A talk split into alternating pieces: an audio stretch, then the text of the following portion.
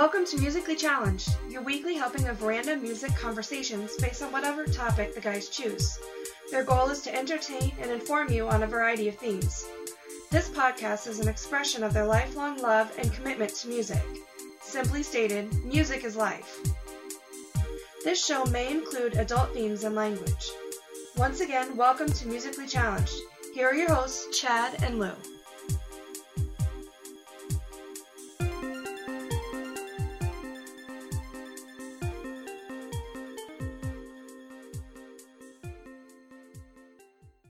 So, yeah, think ghosts are real or what?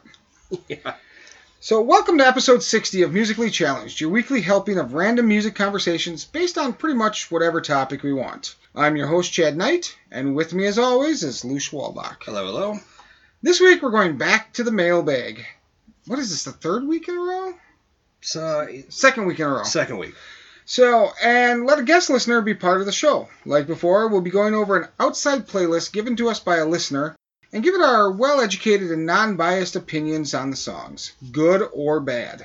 As a reminder, we have chosen not to accept any stipulations such as, don't hate on XX band because I like them, or don't be mean. We won't be pulling any punches regardless of whomever the guest chooser is, so there will be no favoritism displayed, just our pure, unadulterated opinions. Potential submitters, don't say you weren't warned. This week we're concluding our Nicole Twofer. That sounds kind of dirty. A little bit, yeah. This week's playlist was brought to us by my Nicole, Nicole Knight. Nicole, Nikki, Nick, it doesn't really matter what you call her. She's pretty laid back, wouldn't you agree? I would agree with that, yeah. She's a big fan of music, but she's the type of person who likes a song and has no clue who sings it. I'm kind of looking forward to this list. Like always, our guest listener playlist begs us to ponder the questions. Will we discover some new artists that we'll have to start listening to, or will it be junk that we could live without? Will we feel our lives enriched and bettered for listening to these, or will we feel cheated and wish we could have that precious time from our lives back? Guess you'll just have to keep listening to find out. So without further ado, let's get the show started. All right. So how you been? Pretty good. Loving the weather. It's pretty, yeah, but it's supposed to get cold again. Yeah, but it's still not supposed to, the S word. Not going to say it, because it's like Voldemort. You bring it on, it's going to happen. Like yesterday was almost 50. Yeah. Sunny, Today was about 40. It's still perfect. It's supposed to be almost 50 by Sunday, and then the cold's coming back in again. But, like you said, it's not supposed to... Do that. Right. I'm perfectly okay with it. There's, the whole in like a lamb, out like a lion or whatever. It definitely came in like a lion with that shitload of stuff that we got. Yeah, you kind of had that backwards, though. It's in like a lion, out like a lamb. Well, the phrase is, but it just depends on how it goes. Well, yeah, that's true. But this year, it came in terribly. So hopefully that means the end of the month will be great. I hope so. I hope by the end of March and into early April, it really starts to heat up. I want to get rid of the damn stuff. I'd like to see some grass for my birthday. You said the word. You bastard. I want to golf for mine. Okay. I think by the end of April, I think it should be okay. It better be. Yeah. So, anyhow, do you want to start off with the liquored up just to get it going? Yeah, let's do it. Are we going to tell about our ratings first? We'll do that at the end. Let's get liquored up. I think I need it. All right. So, this week, like last week where your Nicole picked the alcohol, mm-hmm. my Nicole, picked the alcohol.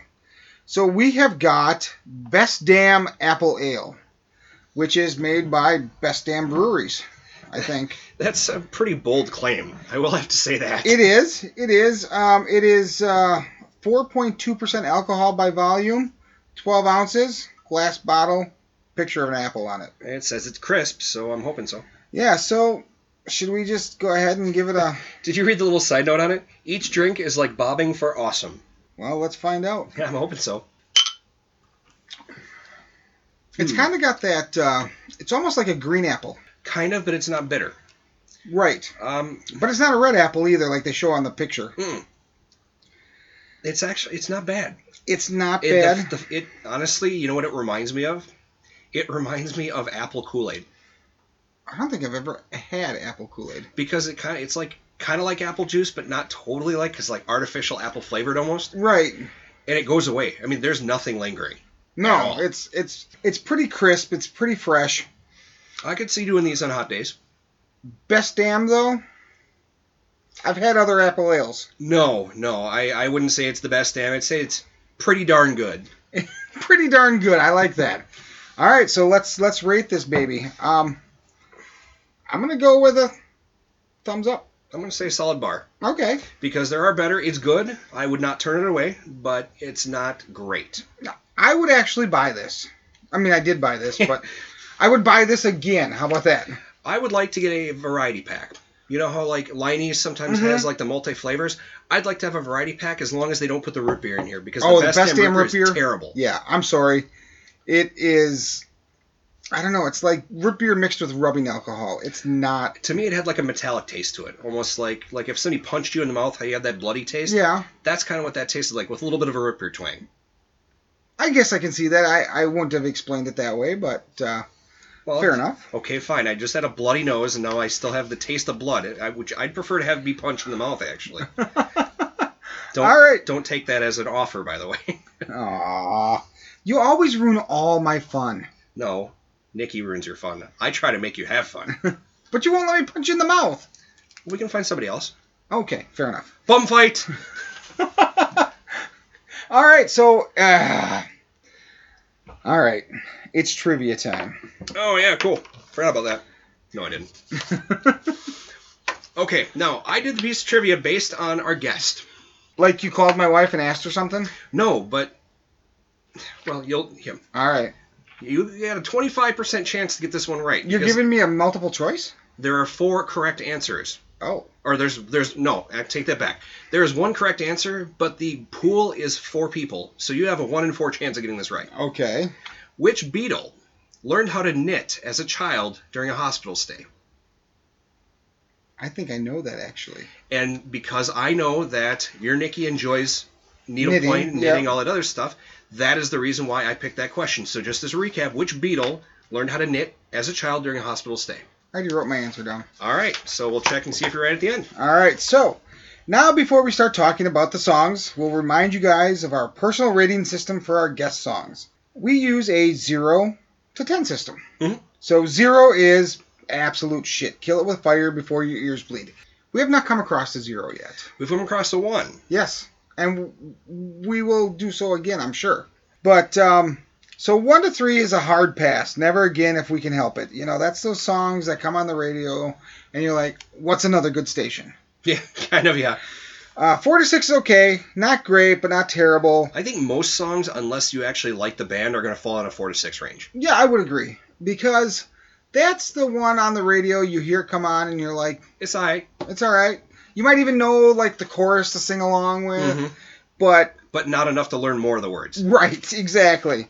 So 7 to 9, it's pretty good to great. You may have to look for more by this artist in the future. So this is a song where you may have not heard the artist before or something like that, and you're like, well, that was really good. Who was that? And then you kind of check out their shit. Kind of how we got in with Alter Bridge. Yeah, exactly. So 10 is The Unicorn. It's amazeballs, awesome, and you can't live without it. Again... On this end of the scale, we haven't found it yet. I think there's a couple that have come close, but not 10s. There's been a couple 9s. 10, I'm going to be...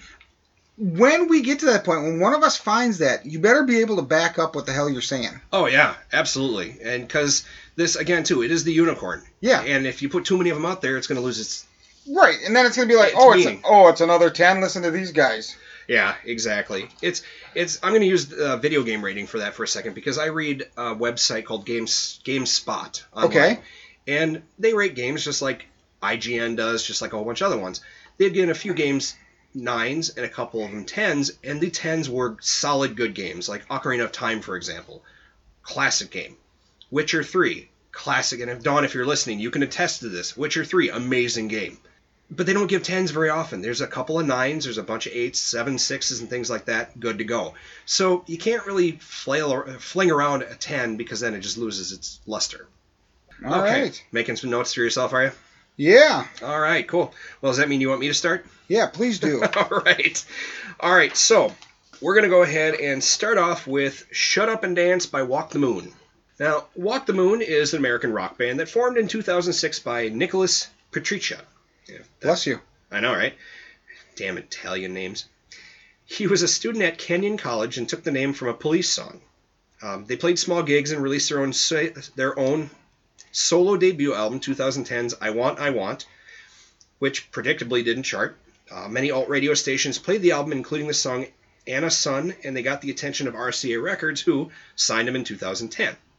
They released their first, finger quotes, major label studio album, 2012's self-titled Walk the Moon, and it peaked at number 8 on the U.S. alt chart.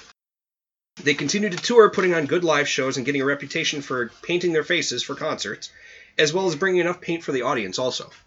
Kind of neat. Yeah. You know, the budget on that, though. I mean, obviously they're going to have smaller audiences, but still, the budget on bringing paint for everybody? To Dollar Tree, it probably cost them like $20. And that shit doesn't come off for 3 weeks. That's not their problem. That's true. So in September 2014, they released Shut Up and Dance, stylized with a plus sign because, you know, whatever. Ahead of the parent album Talking Is Hard, which came out in November, the song broke them out and got them to be the superstars that they are today. It opened the door to many big deals for musicians, such as performing on TV, performing at the AMA Awards, and singing the national anthem for Monday Night Football between the Bengals and the Texans. Okay. They're based out of Cincinnati, so, I mean, that's probably pretty cool. Makes sense, yeah. I mean, it's either that or the Browns. I mean, I'll take the Bengals any day. So they've had a few member shakeups and are still recording and touring today. Walk the Moon has released 4 studio albums that have spawned 6 singles. And as mentioned before, Shut Up and Dance is a lead single off of the 2014 Talking Is Hard album. I'm sorry. Talking Is Hard. I can't say that without grinning. Let's go ahead and take a listen to Shut Up and Dance. So shut up and listen, and dance if you want.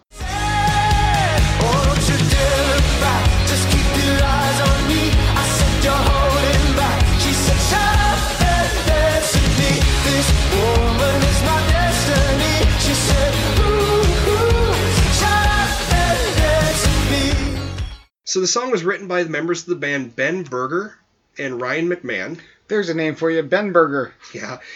And the duo is known as Captain Cuts. Nice. And not even making that up. It's considered one of the band's biggest hit singles. It's based on an experience from Nick P., because I don't want to say his name again. He apparently was at an LA club and his girlfriend invited him to dance. He came up with the song as an anthem to just let go and have fun while dancing. Fair enough.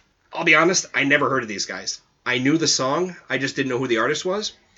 And I didn't know, or just didn't care to know who the artist was, I guess. It's not a bad song. It's formulaic, but it's entertaining. I gave it a 6. Okay. Now, it's kind of a pop-inspired dance song. That's when I listened. Well, that's kind of what I thought when I listened to it. I knew the song, like you said. I had no idea. When I saw Walk the Moon was the band, and I'm like, I don't know if I even know this song, because the band didn't ring a bell at all. No, not at all. But it's not a bad song for what it is. It's a great song if you're at a dance, a wedding, or something of that like. I bet you at a wedding it would be good, because that way you can get, like, you know, just shut up and dance, get on the floor. Yeah, cool. Yeah. It's a fun song about a guy and a girl who meet, fall in love, and get married, all over the idea of, well, dancing. I know Nikki loves to dance, and I don't dance near enough to make her happy. I know this. I jiggle, I don't dance. I white guy dance, man. I sober white guy dance. Ooh. I know, right? So, the video, I don't know if you watched it. Nope. It's hilarious. Really? Watch the video. All right. Oh, my God. But the song itself, I gave it a solid 6 as well. We're already starting on a match? I know. This is getting kind of scary. It is, because last time we had like 3 7s in a row, and it was jackpot! And that was by the 6th song, because we started in the 7th song. Number 7, right, exactly. Yeah, so, but yeah, I enjoyed it. I mean, I didn't think I would. When I saw the name of the song, I'm just like, this sounds familiar, but I don't know. And then I heard it, I'm like, oh, there it is. Yeah, exactly. Unfortunately, it was a positive, there it is. All right, so we're going to now visit a place that my wife spends a lot of her time listening to music, and that's country. Oh, I thought you meant in the boondocks. Well, so Little Big Town's boondocks. Little Big Town is an American country music group founded in 1998. The group has comprised the same 4 members since its founding. That's actually hard to find these days. It is. I've seen a few of them that we've talked about that are like Foo Fighters, for example. Yeah. I think that was one of the other ones that everybody's the same, but the rest of it's just like member shakeup. If you look at like their Wikipedia page or something, it's like former members, and the page is like 4 pages long. And then right. And then current members, there's 3 guys. Exactly. But Karen Fairchild, Kimberly Schlapman, and Jimmy Westbrook and Philip Sweet. That Kimberly Schlapman, she got screwed by the name Fairy. Yeah, she did. I would definitely change that. Their musical style relies heavily on four-part vocal harmonies, with all four members alternating as lead vocalists. Westbrook and Sweet also play rhythm guitar. After a recording deal with the Mercury Nashville record label, which produced no singles or albums, Little Big Town released its self-titled debut on Monument Records in 2002. It produced two minor country single charts before the group left the label. By 2005, the group had been signed to Equity Music Group, an independent record label owned by Clint Black. Their second album, The Road to Here, was released that year and received a platinum certification from the RIAA. A Place to Land, their third album, was released via Equity, then re-released via Capitol Nashville after Equity closed in 2008. Five more albums have followed for Capitol: The Reason Why, 2010, Tornado, 2012, Painkiller, 2014, Wonderlust, 2016, and The Breaker, 2017. All of their albums have accounted for 24 singles on Hot Country Songs and Country Airplay, including the number one singles Pontoon, Girl Crush, and Better Man, along with top 10 hits Boondocks, Bring It On Home, Little White Church, Tornado, and The Day Drinkin'. Day Drinkin'? Been there. Doesn't sound like a bad idea. No, not at all. A country song about drinking? Shut up. I know. Why don't you join me in the Boondocks? I can feel that muddy water running through my veins, and I can hear that lullaby of the midnight train, and it sings to me and it sounds familiar. I feel no shame, I'm proud of where I came from. I was born and raised in the Boondocks. Some would argue that Wausau is the Boondocks, but I suppose. Actually, when I grew up out in Rib Mountain, which really at that time was the Boondocks. It has grown. Well, Wausau's bumper stickers that were coming out at least were not Athens. I have not seen those. No, it's probably not. Or they could probably switch out with, at least we're not Merrill. Right. At least we're not Merton. Come for the Arby's, stay for the meth. Wow. So Boondocks was released in May 2005 as the first single from their album, The Road to Here. It became their first top 10 hit in the U.S., or on the U.S. Billboard Hot Country Songs charts. It was written by Karen Fairchild, Kimberly Rhodes, which was Kimberly Schlapman's name before she was married, Philip Sweet, Jimmy Westbrook, and Wayne Kirkpatrick. Originally, the song was titled Waiting for the Sun to Go Down. According to Karen Fairchild, one of the group's members, when we wrote it, it just wasn't there. We kind of set it aside for a few days, and when Wayne Kirkpatrick, one of the song's co-writers, came back, the group later decided on turning the song into a Southern anthem, at which point Kirkpatrick suggested, I'm born and raised in the Boondocks. So the song itself is one of those country songs which is a lot of fun if you're out listening to a band in the bar. But I really don't classify this as country. I'd classify it as country rock or hillbilly rock even. Country pop maybe? I wouldn't go there either, but that's just me. I really enjoy this song regardless of what I call it. I gave it a 7 of 10. All right, now I'm going to do positive and negative thing. Positive is I think they got a fantastic harmony.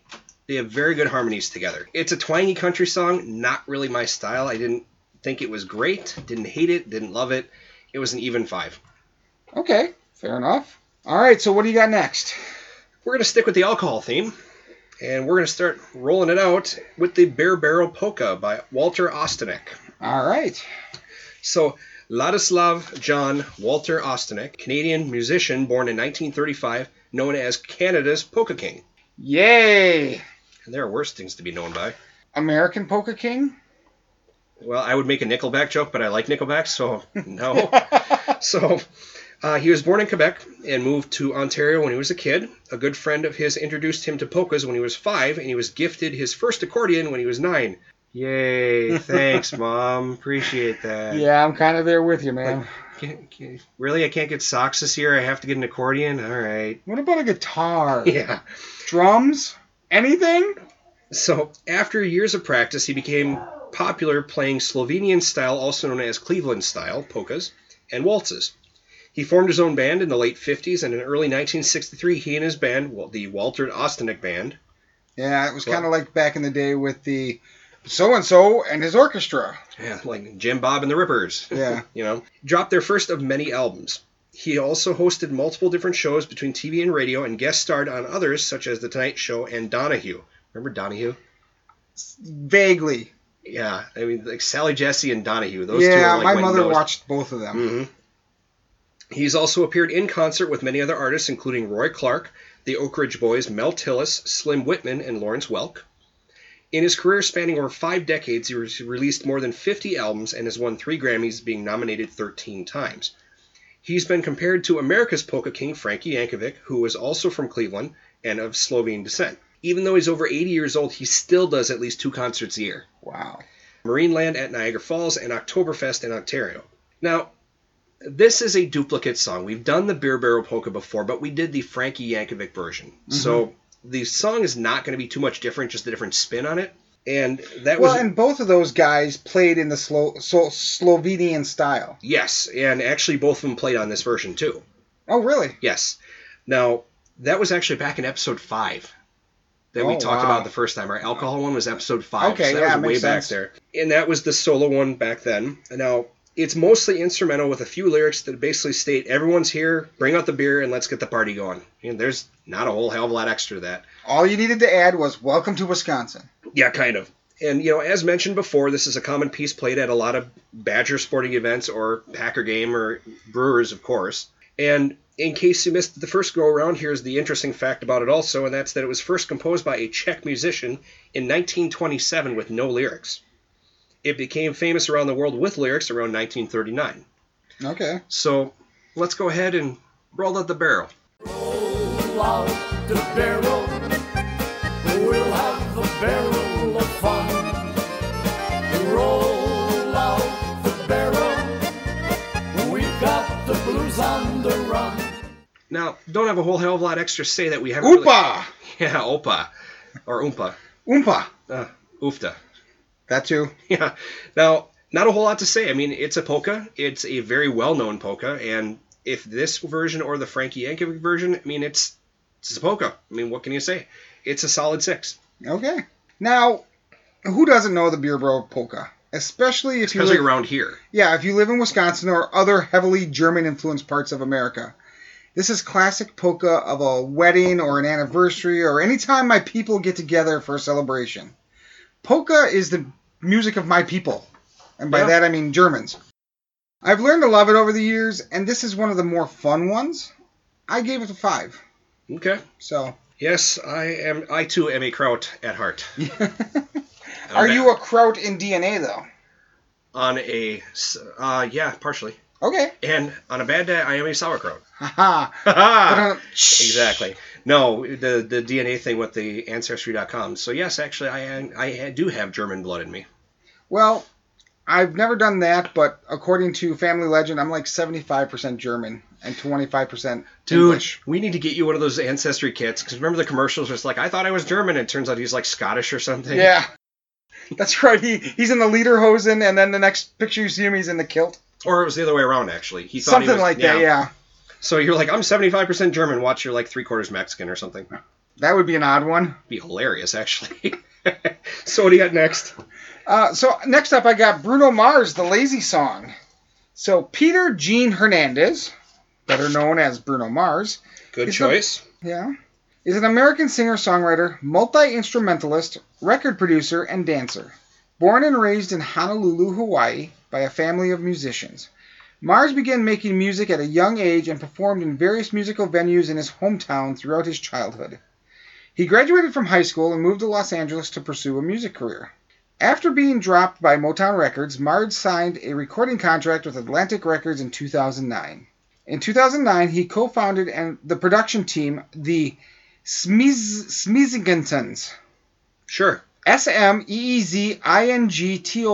Oh, the Smeezingtons. Yeah, the Smeezingtons. Mm-hmm. Are responsible for the singles Nothing on You by B.O.B., the famous B.O.B., I guess, and Billionaire by Travie McCoy.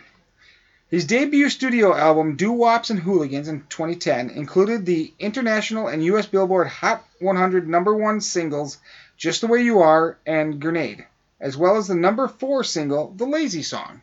In 2014, Mars collaborated with Mark Ronson on Uptown Funk, a single which performed well on many musical charts worldwide, including the US, Australia, Canada, New Zealand, and UK. His third studio album, 24K Magic, or 24 Karat Magic, I would assume, 2016, received 7 Grammy Awards and yielded the successful singles 24 Karat Magic, That's What I Like, and Finesse.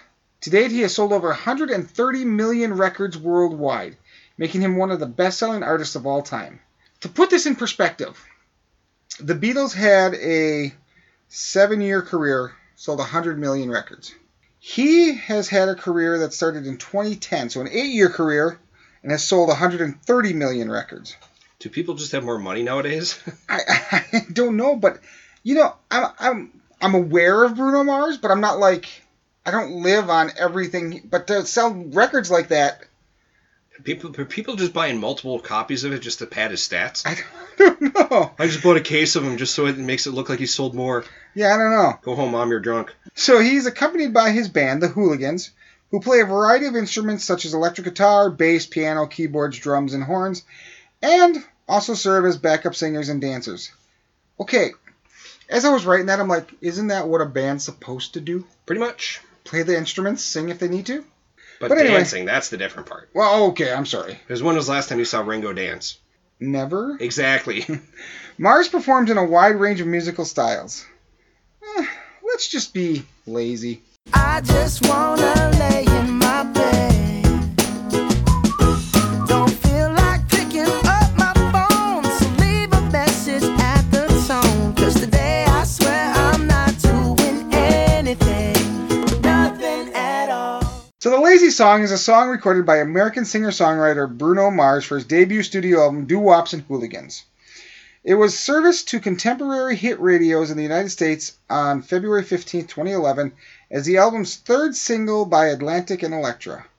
Development of The Lazy Song began while Bruno Mars, Philip Lawrence, and Ari Levine were hanging around the studio and didn't feel like working.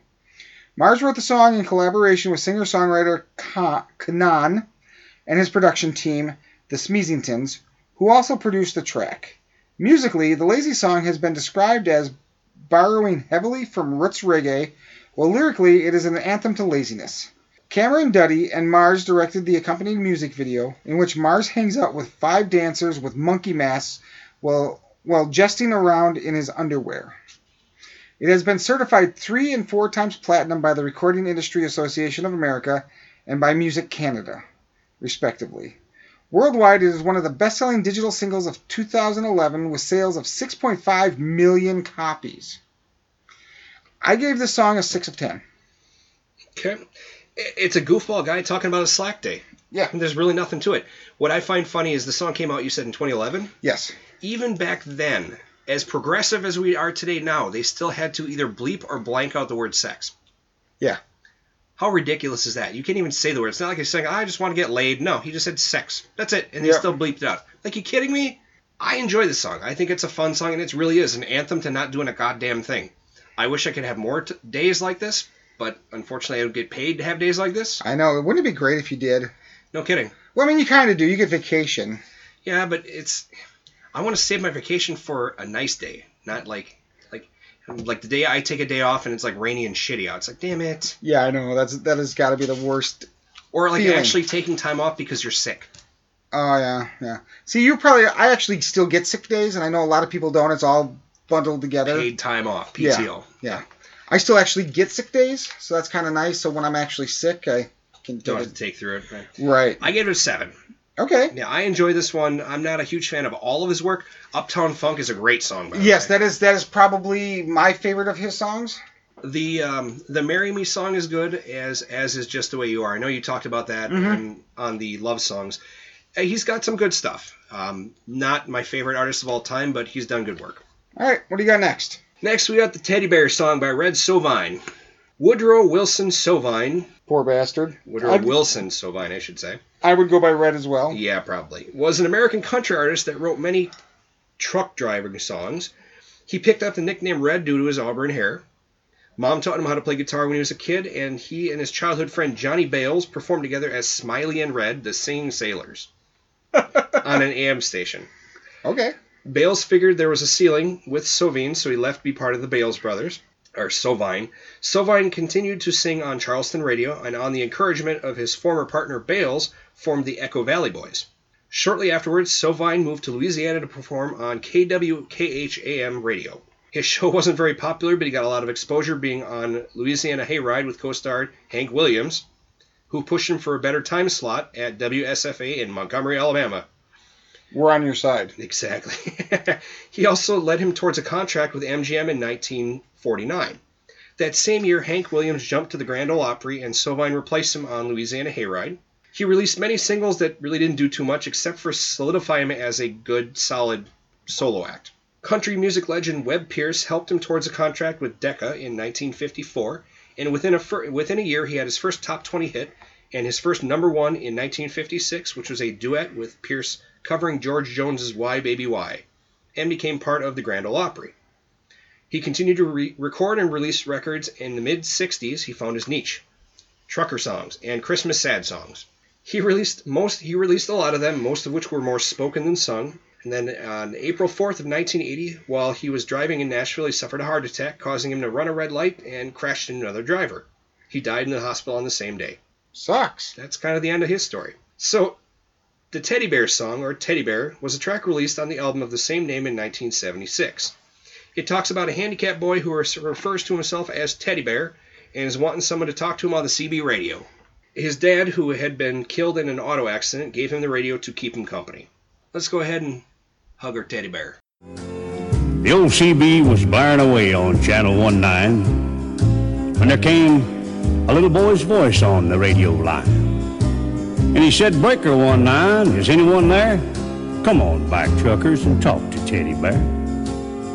Well, I keyed the mic and I said, "You got it, Teddy Bear." And the little boy's voice came back on the air. "Appreciate the break. Who we got on that end?" I told him my handle, and then he began. This song, and I'm using quotes on this one. Yeah, it is more of a talked. It's pretty much a guy telling a story with standard country twang, like a Tennessee lead double J sound almost in the background. Yeah, kinda. If you listen to it, you're gonna listen to it now and you're gonna hear it. You're like, oh yeah, playing in the background. I know it's all innocent, but if it were done today, it would be decried as a Dateline to Catch a Predator episode waiting to happen. Quite possibly. I mean, come on. I took my turn at riding Teddy Bear. That is literally one of the signs in this one. Yeah. Yes. But they mean giving him a ride in his truck. Right. I know that. But like I said, times are different. Taken out of context, yeah, that could be... I know it meant something different to Sovine back when it was written, and that just is how it comes out today. It's kind and sweet, but it's meh. It's very twangy. I prefer C.W. McCall better when it comes to the trucker songs. It's a 5. Convoy. Well, hells yeah, dude. Or listen to Jerry Reed. Yeah. Uh-huh. So, no, it's an even 5 for me, so... It's an old story song. This is one about a little guy who calls himself Teddy Bear on the CB radio. He's crippled and his dad just died and all he can do is talk on the radio. He just talks to truckers to pass the time as his mom is working since, daddy is dead. It's not a very happy song. No. I mean, it's got a nice little angel-y type ending at it. But... Right. He talks to a trucker who takes young Teddy Bear for a ride in his truck like his dad used to do. And... He wasn't the only one. Obviously, all these other truckers were listening. They lined up around the block, and they just kept taking him on rides. So this song brings tears to my eyes every time. It really does. It touches the feels. I really hate songs like this. I hate embracing songs. My feelings. I really hate songs like this. However, I do really like... When I say I hate songs like this, I hate the fact that they get they to have that much of an effect on you. Right. All right. But I gave it an 8. Wow. Yeah. Okay. That is not what I expected, but continue on. All right, so up next we have Apples, Peaches, Pumpkin Pie by Frankie Yankovic. Sounds like a good dessert to me. And that's really what the song is about, but I'll get to that. So Frankie Yankovic, was a Grammy Award-winning polka musician. Oh, by the way, have I ever mentioned that Nikki's dad, all he listens to is polkas? So that's why she is into polka music. See, and I mean, is that like when we went and visited on that holiday? Yeah. But he was playing Jimmy Buffett. Or that's grandma though. Or was that for the benefit of everybody else? That was for the benefit of his wife. Ah, I see. So anyway, known as America's Polka King, Yankovic was considered the premier artist to play in the Slovenian style during his long career. Born to Slovene immigrant parents, Yankovic was raised in the Collinwood neighborhood of Cleveland's East Side. He released over 200 recordings in his career. Shit. In 1986, he was awarded the first ever Grammy in the Best Polka Recording category.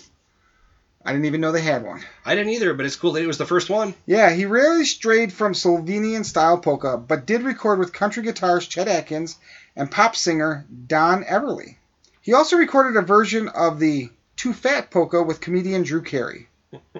I almost want to find that. I think I've heard it, actually. Have you? Yeah. So Yankovic died on October 14th, 1998 in Newport Richey, Florida, from heart failure at the age of 83. He is buried in Cleveland's Calvary Cemetery. Hundreds of friends, family, his loyal fans, and fellow musicians attended his memorial service. At his peak, Yankovic traveled extensively and performed 325 shows a year. Okay, and let's put this in perspective for people who are not caught up with that. How many days are there in a year? 365. And he toured and played how many shows? 325. That's pretty much every goddamn day. Yeah, that's 40 days off in the year. And maybe a few more if you double up, like you do two concerts in a day or something. Maybe. But still, that's enough time for him to basically have a couple meals, take a shit, and have a nap. Get back on the road, yeah. He sold 30 million records during his lifetime. Now, that doesn't sound like a lot of them that we read out here, but for a polka? For a very niche artist. Yeah. I mean, because, who goes out and be like, I want to go buy a polka album? I'm not going to lie and say that I don't have a couple polka CDs, and that's just because I got them from the library and Beer Fest type stuff. Right.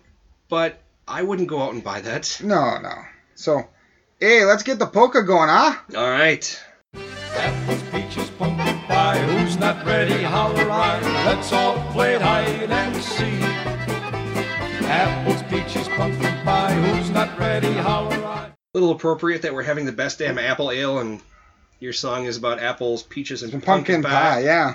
So there wasn't much out there as to the meaning behind the song, but let's see if I can use my high wisdom stat to figure it out. It seems dinner is over and dessert is on. You can have apple, peach, and or pumpkin pie. However, if you're not ready, holler I. That's pretty much it.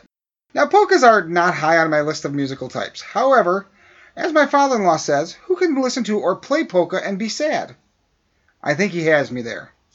You know, I never thought of it that way, but he's kind of right on that. Yeah, it's a very happy music. I didn't really know what to rate this, so I'm just going to go middle of the road and say 5.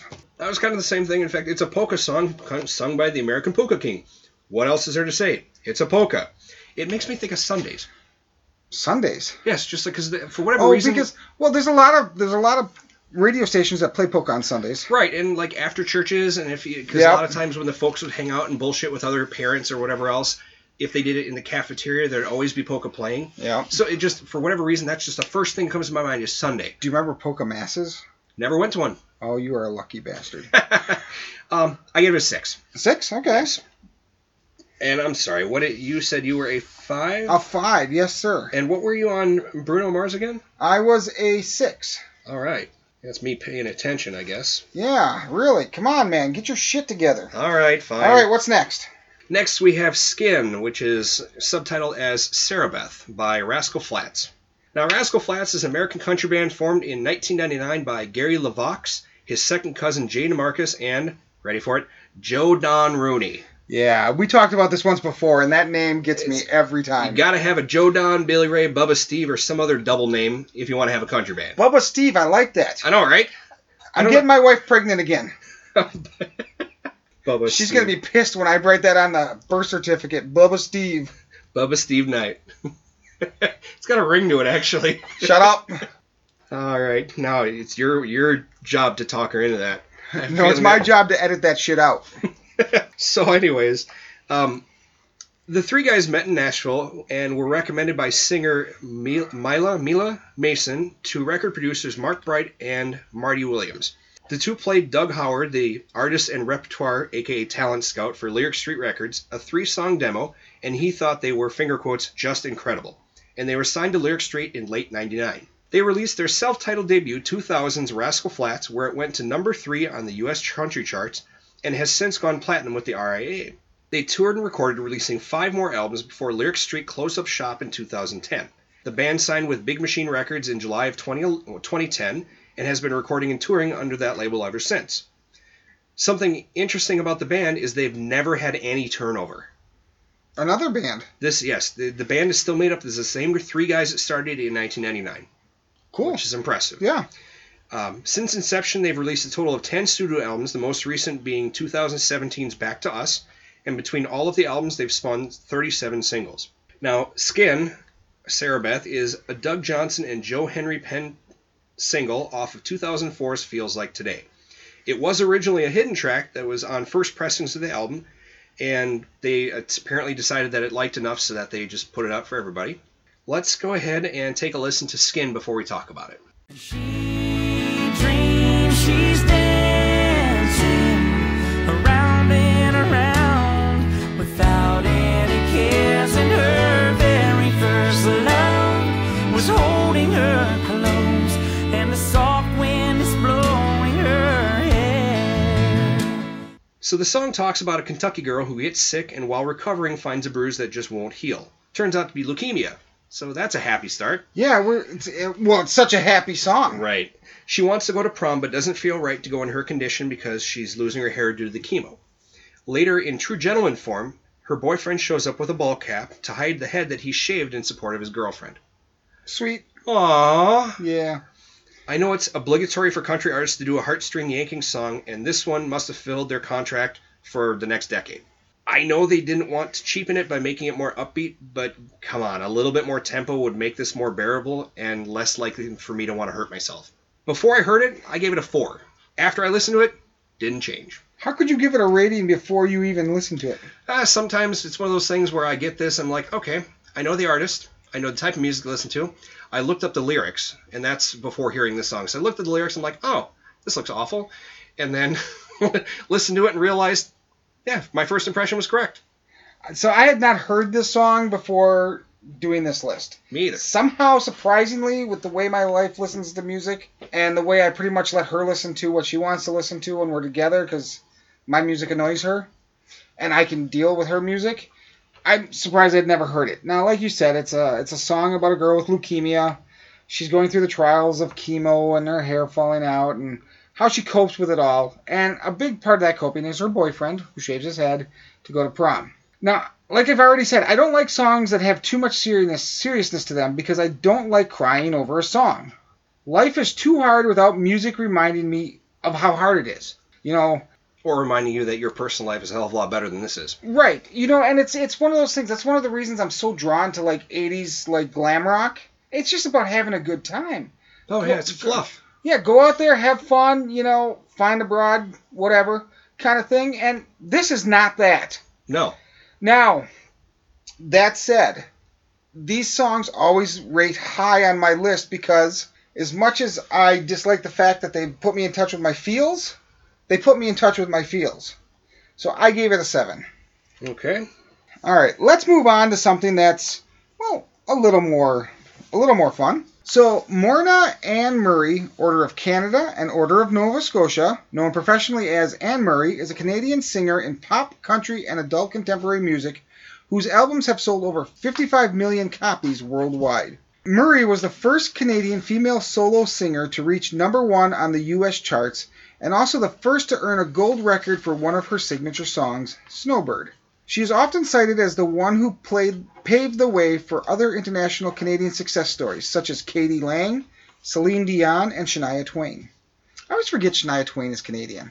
She is also the first woman and the first Canadian to win Album of the Year at the 1984 Country Music Association Awards for her Gold Plus 1983 album, A Little Good News. She has been inducted into the Canadian Country Music Hall of Fame, the Juno Hall of Fame, the Canadian Songwriters Hall of Fame, and Canadian Broadcast Hall of Fame. She is a member of the Country Music Hall of Fame Walkway of Stars in Nashville and has her own star on the Hollywood Walk of Fame in Los Angeles and on Canada's Walk of Fame in Toronto. I did not know Canada had a Walk of Fame. I didn't either. I kind of want to go there. I kind of do too. Because it better have Alex Trebek on there. Just saying. Yeah, and a part of his mustache. Oh, yeah, I remember. You see pictures of him back in the day, in the 70s? He had a fro. Yeah. It was awesome. So in 2011, Billboard ranked her 10th on their list of the 50 biggest adult contemporary artists ever.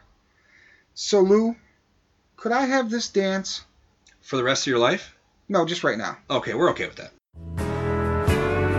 Could I have this dance for the rest of my life?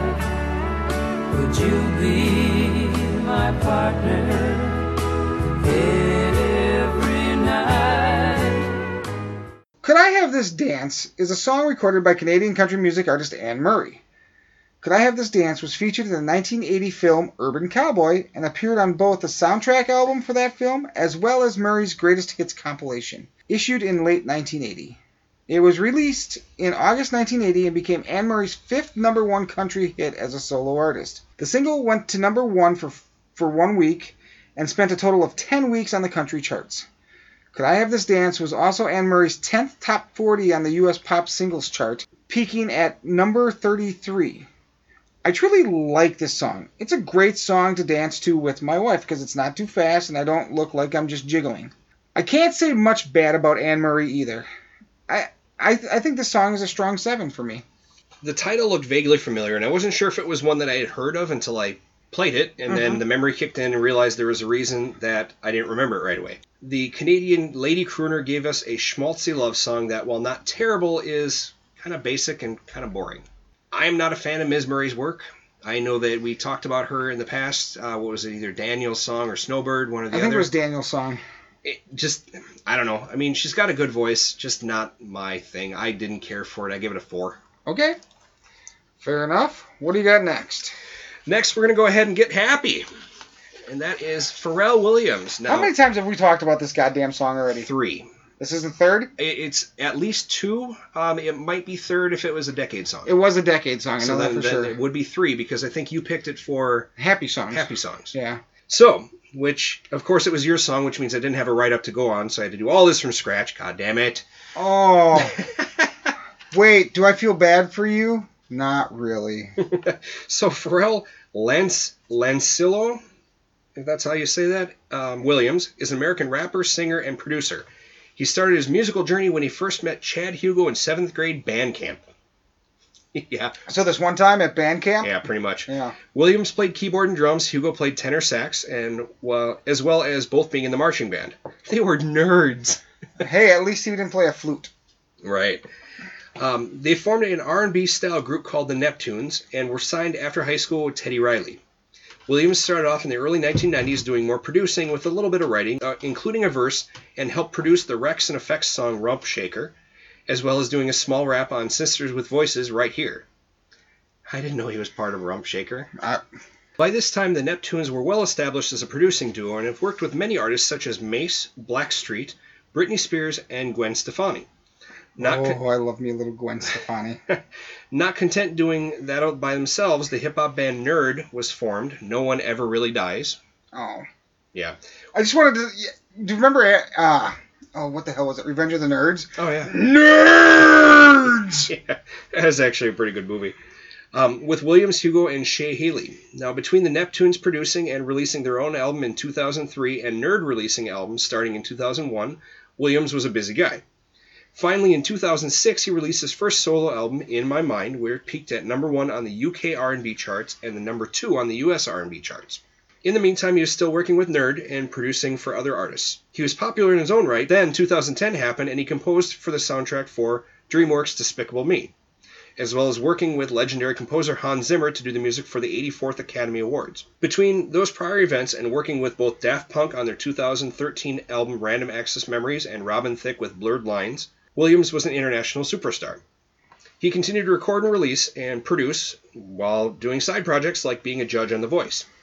He's actually only released 2 solo albums, but has guest appeared on tons of projects and nearly 50 singles between his other projects. Happy was a single off of 2013's Girl and also appeared on the Despicable Me 2 soundtrack. Let's take a moment and get happy.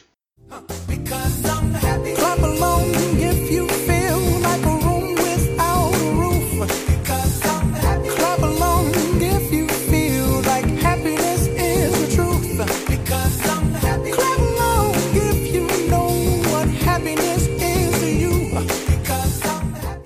starting this song, it's hard not to be at least a little happy or crack a smile when it comes on. I mean, this is like your last song where, you know, you cannot not be happy when this comes on.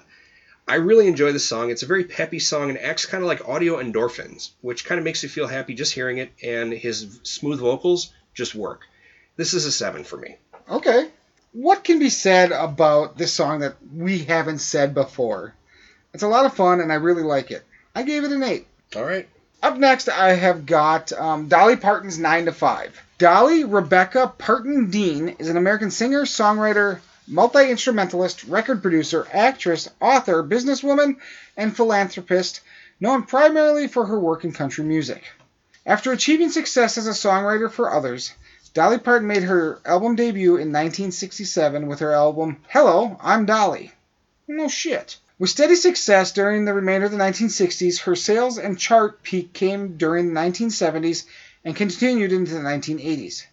Parton's subsequent albums in the later part of the 1990s were lower in sales. However, in the new millennium, Parton achieved commercial success again and has released albums on independent labels since 2000, including albums on her own label, Dolly Records. Parton is the most honored female country performer of all time, achieving 25 Recording Industry Association of America certified gold, platinum, and multi-platinum awards. She has had 25 songs reach number one on the Billboard country music charts, a record for a female artist, tied with Reba McEntire, actually. She has 41 career top 10 country albums, a record for any artist, and she has 110 career charted singles over the past 40 years. Wow. The hell's she been doing? Christ. She has garnered 9 Grammy Awards, 2 Academy Award nominations, 10 Country Music Association Awards, 7 Academy of Country Music Awards, 3 American Music Awards, and is one of only 7 female artists to win the Country Music Association's Entertainer of the Year Award. Parton has received 47 Grammy nominations. In 1999, Parton was inducted into the Country Music Hall of Fame. She has composed over 3,000 songs, notably I Will Always Love You, a two-time U.S. country chart topper for Parton, as well as an international pop hit for Whitney Houston, Jolene, Coat of Many Colors, and 9 to 5. She is also one of the few to have received at least one nomination from the Academy Awards, Grammy Awards, Tony Awards, and Emmy Awards. As an actress, she has starred in films such as 9 to 5 in 1980 and The Best Little Whorehouse in Texas in 1982. Which is a great movie if you've never seen it. No, I have not. It is actually a really good movie. Burt Reynolds, isn't it? Yep. For which she earned Golden Globe nominations for Best Actress, as well as Rhinestone, 1984, Steel Magnolias, 1989, Straight Talk, 1992, and Joyful Noises in 2012. Let's do the old 9 to 5. Working 9 to 5.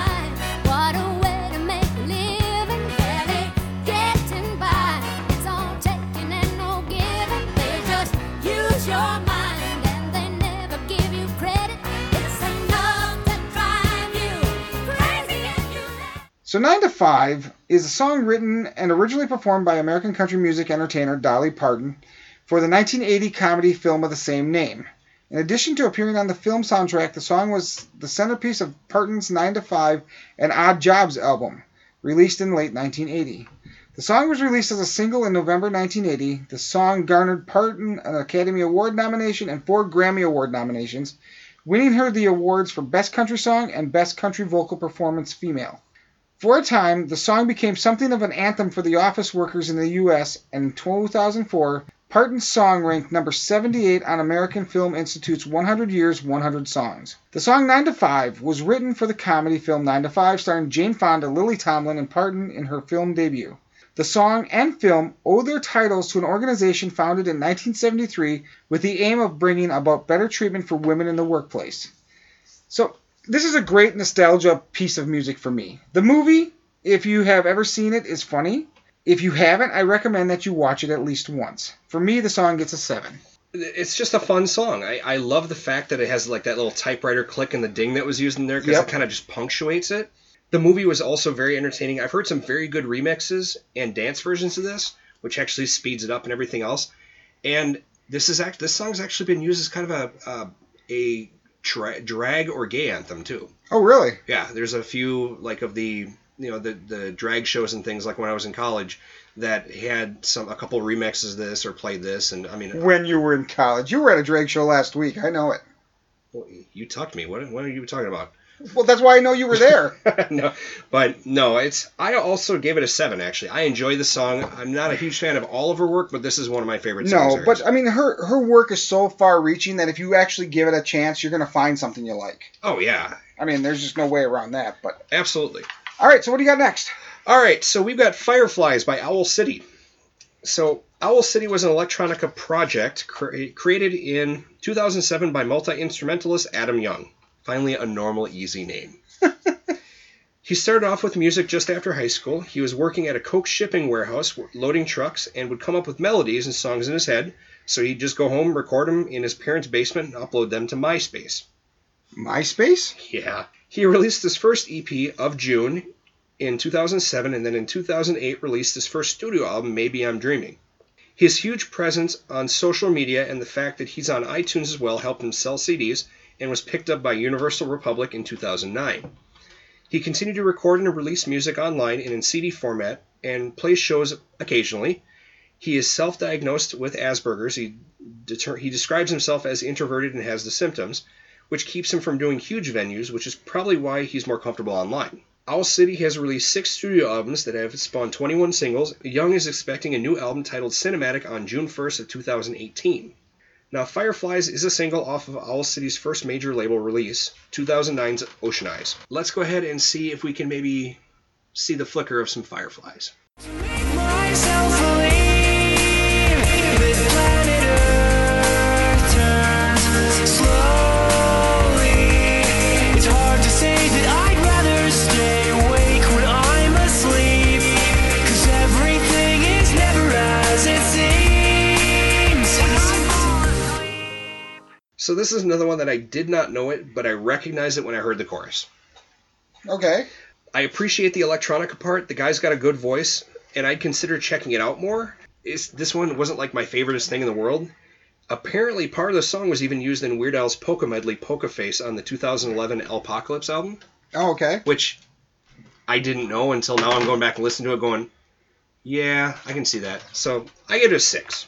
Okay, fair enough. Now, I liked this song. It was pretty good. I liked the beat. I liked the lyrics, the way it was all put together. What it made me think about, though, is that I had never heard the song before, but what it made me think about was the entrance of Bray Wyatt with all the fireflies in the audience and stuff. Oh, yeah, okay. Not that the music made me think of Bray Wyatt, but just the whole fireflies thing. Mm-hmm. I don't have much to say, except I think I need to check out more Owl City. I gave it a 7. Okay. So up next, we have Billy Joel's The River of Dreams. So William Martin Joel is an American singer-songwriter and pianist. He was born in the Bronx, New York, and was raised in Long Island, New York, places which have a heavy influence on his songs. Since releasing his first hit song, Piano Man, in 1973. I can't believe that song's that old. Oh, I can. Joel has become the 6th best-selling recording artist and 3rd best-selling solo artist in the United States. Joel had top 40 hits in the 1970s, 80s, and 90s. Achieving 33 top 40 hits in the U.S., all of which he wrote himself. He has sold more than 150 million records worldwide, making him one of the best-selling artists of all time. Joel was inducted into the Songwriters Hall of Fame in 1992, the Rock and Roll Hall of Fame 1999, and the Long Island Music Hall of Fame 2006. In 2001, Joel received the Johnny Mercer Award for the Songwriters Hall of Fame. In 2013, Joel received the Kennedy Center Honors, the nation's highest honor for influencing American culture through the arts. With the exception of the 2007 songs All My Life and Christmas in Fallujah, Joel stopped writing and releasing pop rock material after 1993's River of Dreams. However, he continues to tour, and he plays songs from all eras of his solo career. I guess that's what divorce does for you. You continue to tour even if you're not writing new stuff. Gotta pay his alimony somehow.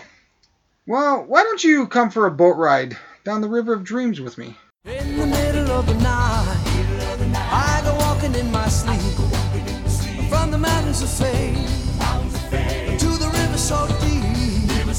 I must be looking for something, something sacred I lost. But the river is wide, and it's too hard to cross. The River of Dreams is a song by American musician Billy Joel. It is the title track and first single from his 1993 album, River of Dreams. At least 4 versions of the song have been recorded and released. 2 versions, released years later, include a bridge section containing a piano interlude paralleling Joel's melody from the song Lullaby, Goodnight My Angel, which is from the same album. These versions can be found on the box set My Lives and Complete Hits collection, 1973 to 1999. But even these versions differ from each other, both in length and in arrangement.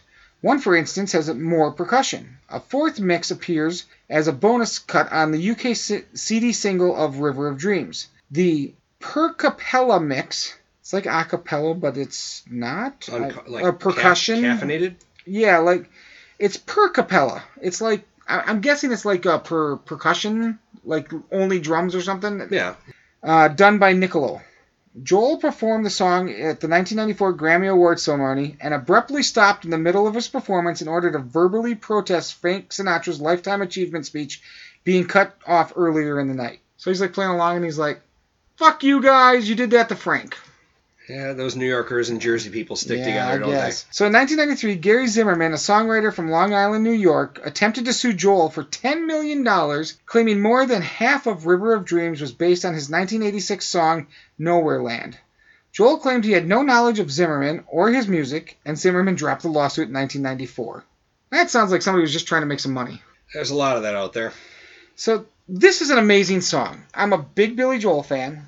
I know this, but let's be honest, this is an amazing sounding, put together and performed song. I gave it an 8, and a strong 8. All right, well, I consider myself a greatest hits fan of Billy Joel, where, you know, I could probably come up with a CD worth of album or songs of his that I like. Okay. If I'm being honest, this gospel-y style song wouldn't make it to the one-disc greatest hits for me. It might make a two-disc version. Okay. But not the one. It's okay, but it's kind of meh. There's something about it that I just don't care for. So I can't put my finger on it. I don't like something about it. Maybe it reminds me too much of The Lion Sleeps Tonight by The Tokens. I can see that. I can see a parallel there. I don't know. It's something that just doesn't do it for me. I still gave it a 6, though, because it's still not a bad song. It's not me. Okay, fair enough. What are you going to wrap up with? We're going to wrap up by being a little tacky. Okay. And this is by Weird Al. Yep. Now, Weird Al should need no introduction, but here goes for those few uninitiated. He says there should be no introduction, yet he has a full page. Well, Buckle up. I cut it back, actually. Thank you. Alfred Matthew Yankovic is an American singer, songwriter, actor, writer, and director. He got his start with music just before turning 6. A door-to-door salesman offered guitar or accordion lessons and his folks chose the accordion. Of course. Because... What good American parents wouldn't choose the accordion? Well, per Al, they figured there should be at least one more accordion playing Yankovic somewhere in the world. That makes sense, though not related to Frankie. Exactly. Now, also per Al, his parents were convinced the accordion would revolutionize rock.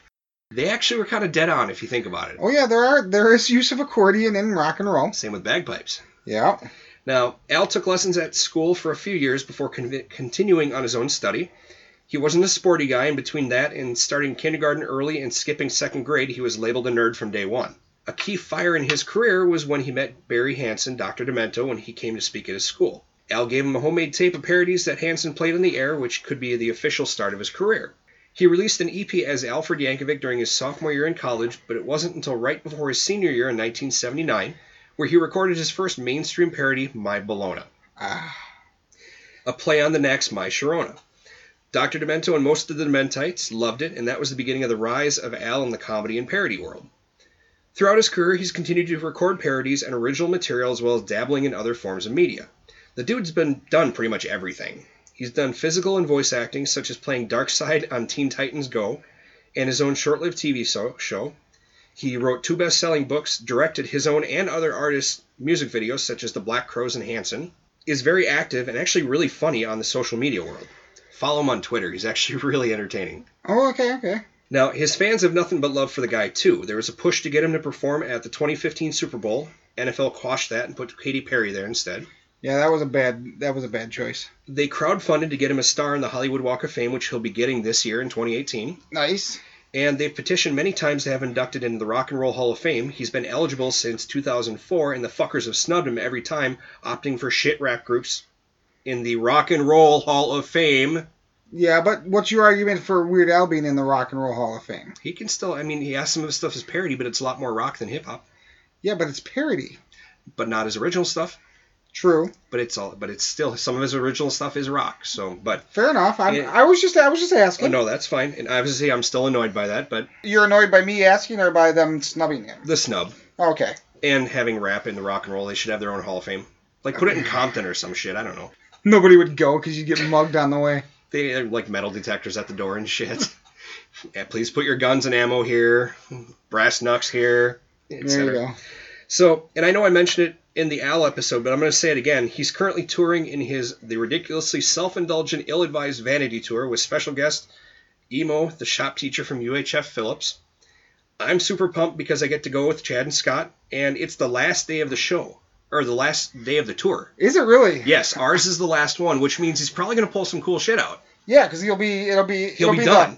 Out with a blast. Exactly. So that's the other reason I'm pretty pumped about it. I'm getting excited about it, too. That's in June. Mm-hmm. So he's released 14 studio albums, 9 of which have gone gold or better with the RIAA.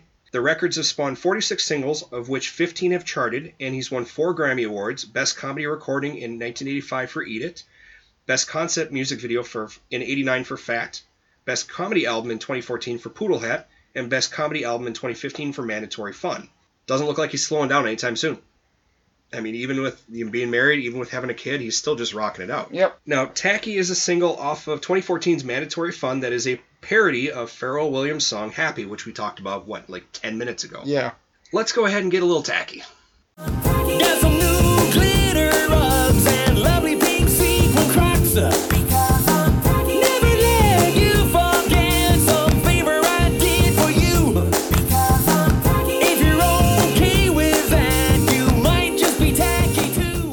Just like Al usually does with a lot of his parodies, he tries to make the video and the song very similar to the original material. The tacky video was shot in the same one shot, kind of like the Happy video was, mm-hmm. We're just kind of following him along. And it has a slew of celebrities like Jack Black. It has Eric Stonestreet, who plays Cam in Modern Family, and Aisha Tyler, who is in Archer and Whose Line Is It Anyways? It's from the point of the view of someone who's talking about the tacky things that they do. I love the song. I love the video. It's fun, it's silly, it's almost a cautionary tale if you want to go there. And I don't know about you, but I know people who have done some of these things. So, I don't know, I just really enjoy this song. This is an easy 8 for me. Okay. So, I'm pretty sure, like you said, we've talked about the song before. And I wrote here, because at the time I couldn't remember exactly. I said, if we haven't, what the hell's wrong with us? So, the music from Pharrell's Happy and the musical genius of Weird Al just doesn't get any better. I mean, I love this song. The number of cameos in this video is insane. My favorite one is Margaret Cho. Oh, okay. Because she's... I don't know if you've ever seen her stand-up. She's hilarious. I haven't, actually. Okay. Didn't watch hers. I liked the Jack Black thing. The other one, and what the hell is her name? The one that was... she's in Bob's Burgers. She's in that Last Man on Earth or whatever. Yeah, I know which one you're talking about. She's the one that has paint boobs on her. Yeah. Kristen Schaal. Yes. She's funny, too. But Jack Black's being goofy was pretty hilarious. So, you know...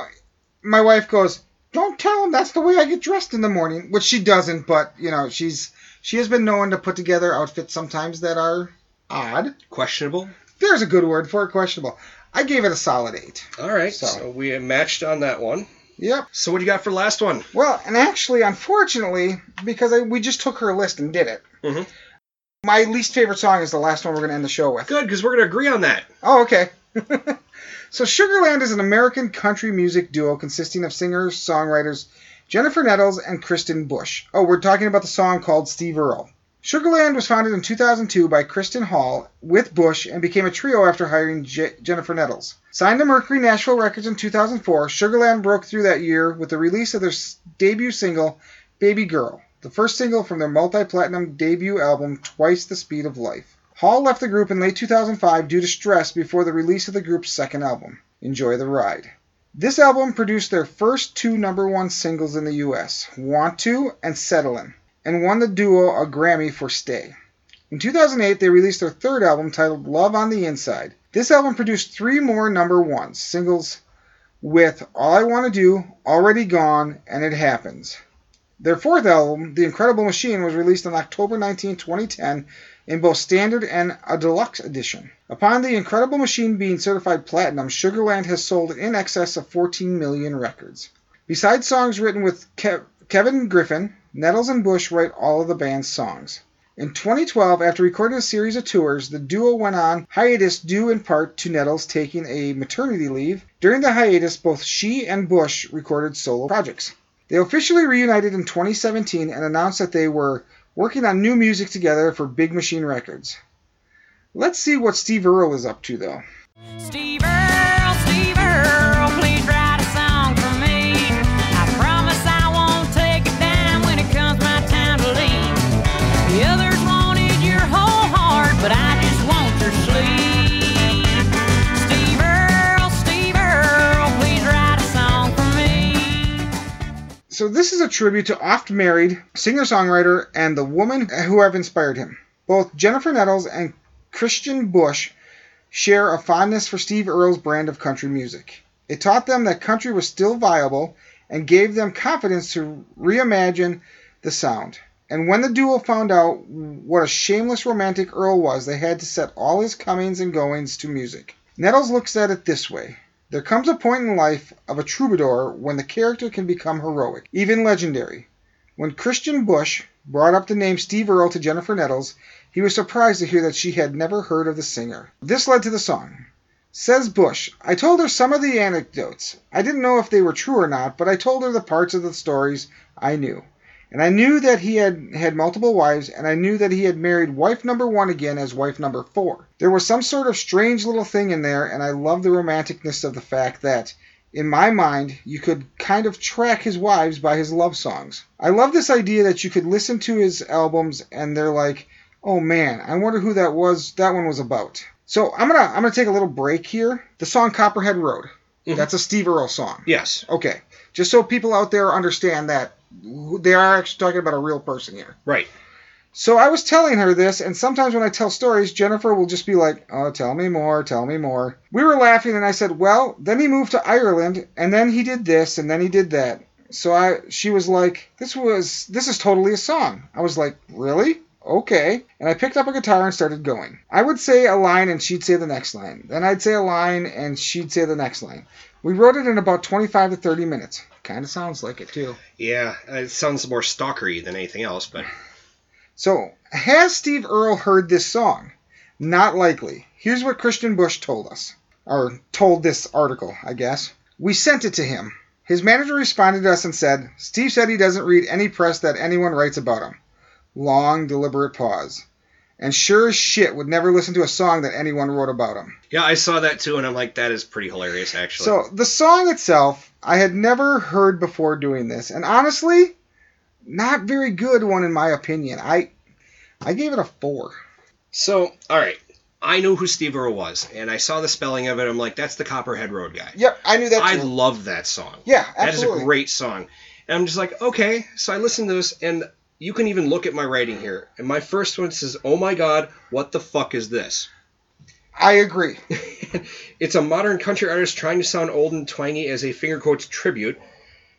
I've seen these people record before, or perform before. I've seen Sugarland live. And as hard as it is for me to say this, they're so much better than this. This got a 1.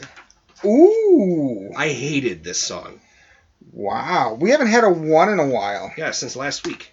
Did we have one? Oh, that's right. I did do a 1 last week. That was This was not retribution, by the way. This was because I seriously do not like this song. I believe you. All right. So... that's going to wrap it up for this week. Why don't you go ahead and work on getting the trivia question asked here, and I'm going to go and do our little tally thing we always do. All right, so the question again was, which Beatle learned to knit as a child during a hospital stay? And your answer is? Well, Ringo. You'd be correct. I know. That was one I actually knew. All right, so we agreed on 3 songs this week. We agreed on Walk the Moon at 6. Tacky at 8, and Dolly Parton's 9 to 5 at 7. Now, our biggest discrepancy, we had 2, 3, 4. We had 4 of them at 3. So I'm not going to go through those, but we did have, we ranged between 0 and 3. We've had bigger differences. Oh, yeah. But, overall, I think it was a pretty solid list. Yeah. I got to say I was a little impressed by it. I figured we'd get a lot more polka. I figured we'd get a lot more country. But she kind of went through all the genres. I would agree, because I remember when we first asked her about doing one, and she was just like, I don't know what I'm going to listen to. And basically, it sounded like she was going to kind of parrot what one of the kids did. Mm-hmm. And she kind of went off script on this, which was good. Yeah, absolutely. So, oh, what does that bring me to for... 500. You're at 1515. Woo! Back to 500. Ha-hoo! Now, who knows what kind of crap you're going to ask me next week, but... Honestly, if you overthink this, you're going to get it wrong. That, oh, great. That I will tell you. If you overthink this, you'll get it wrong. Okay, listen up, everybody. Turn up your volumes. Announcement. If you want to reach out to us and let us know what you think of this episode or any of our other episodes, you can do that pretty easily. There's a few ways. First, by email. You have a couple choices. You can reach us at musicchallengepodcast@gmail.com or at eclecticmediaproject@gmail.com. Otherwise, if you're more into the social media thing, on Facebook, you can find us at POI Network or at Musically Challenged Podcast. And, of course, our final way... is the Twitter. If you want to go ahead and send us something on Twitter, you certainly can. If you want to say, hey, we love you, hey, we hate you, ask a question, make a comment, send us a playlist, we are at MC Podcast 17. That is at MC Podcast 17. If you decide you want to send us a playlist, which would be fantastic, 14 different songs by 14 different artists. If you want to have a theme, great. If not, no big thing. We do recommend, or request, I should say, is that if you do want to offer a song up, make sure that you have access to that song, as if it's impossible to find, if it's a one song that you just randomly somehow came across, and we can't find it, we can't listen to it. At which point we will ask you for another song if you cannot supply us with the music. Exactly. So, absolutely. Now, we just finished up with this one here. We're going to be heading off to number 61 next week. And that is, guess what, going to be another listener request. Yeah, we got three in a row. Yeah, three banger going in. Well, actually four, because if you go into it, the next list is actually not a listener list, but it's my list. Exactly, and we'll get into that later. We're not going to spoil any surprises. Right, right. So, in any respect, thank you all for listening, and you have a good evening.